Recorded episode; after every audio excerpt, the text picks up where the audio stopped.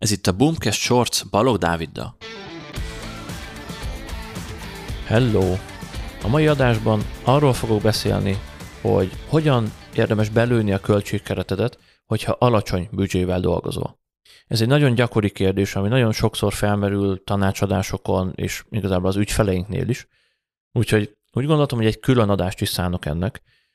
Bár február végén a 9.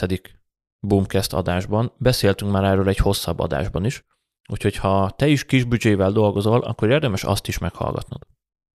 Először is tisztázzuk azt, hogy mi számít alacsony költségkeretnek. Az a helyzet, hogy ez teljesen változó, iparáganként, szezononként, országonként is változhat. Viszont én azt mondom, hogy egy olyan havi 100 ezer forint alatt alacsony költségkeretről beszélünk, havi 50 ezer forint alatt pedig tényleg már a úgymond minimum büdzséről.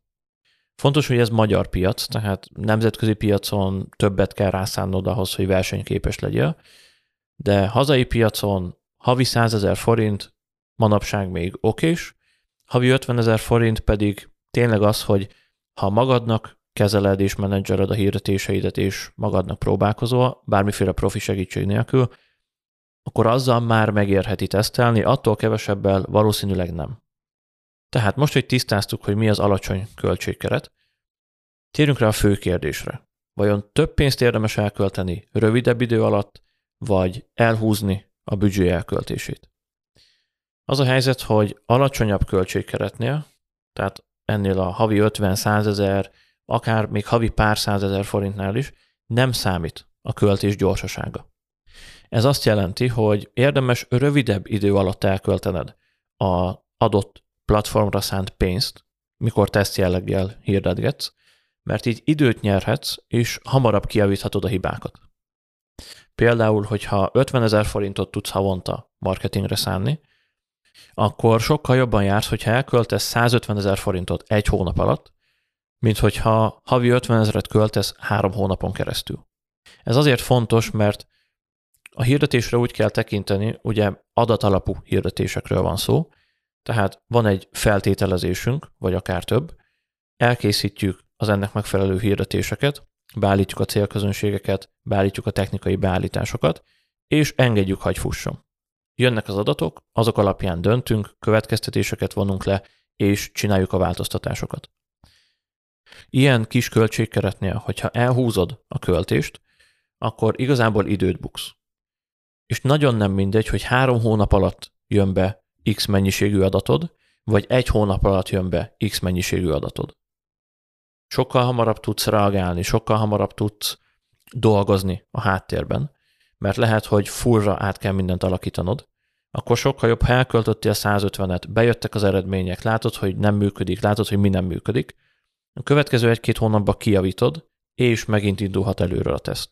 Sokkal jobb, mint hogy három hónap alatt költesz, 150 ezeret összesen, mert elaprózod. A három hónap után kiderül, hogy mi rossz, egy-két hónapot még eltöltesz azzal, hogy ezeket kijavítsd, és utána indítod a következő körtesztet. Úgyhogy kis költségkeretnél sokkal jobb, rövidebb idő alatt elkölteni, olyan félmilliós, egymilliós vagy a feletti keretnél, inkább a millió feletti keretnél, viszont már komolyan befolyásolhatja az eredményeket az, hogy milyen gyorsan költesz de hogyha ekkora büdzsével dolgozol, akkor ezt már úgy is tudod, és úgy is kitapasztaltad, tehát igazából ez nem hiszem, hogy probléma lenne. Ami fontos viszont, hogy a szezonalitás nagyon keményen bele tud szólni ezekbe a tesztekbe, tehát mindenképpen figyelj oda rá, hogyha mondjuk, nem tudom, ajándékokat, bármilyen ajándéktárgyat árulsz, akkor lehet, hogy a karácsony a fő szezonod, akkor valószínűleg másak lesznek az eredményeid egy év végi, mint egy tavaszi időszakban. Tehát iparág függő is, hogy mennyire szól bele a szezonalitás, ezt is vett figyelembe, de ezt úgy is tudod majd az iparágad alapján. És ennyi lett volna a mai Boomcast Shorts. Ha még valamiért nem tetted volna, akkor iratkozz fel a csatornánkra, mert hetente három új Boomcast shorts fogunk jelentkezni és érdemes belépned a zárt Facebook csoportunkba is, ahol akár személyesen velünk is beszélgethetsz, de kérdéseket is tehetsz fel, és a közösségünk tagjait is megtalálod. Gyere és csatlakozz hozzánk, a linket megtalálod a leírásban. Találkozunk a következő adásban.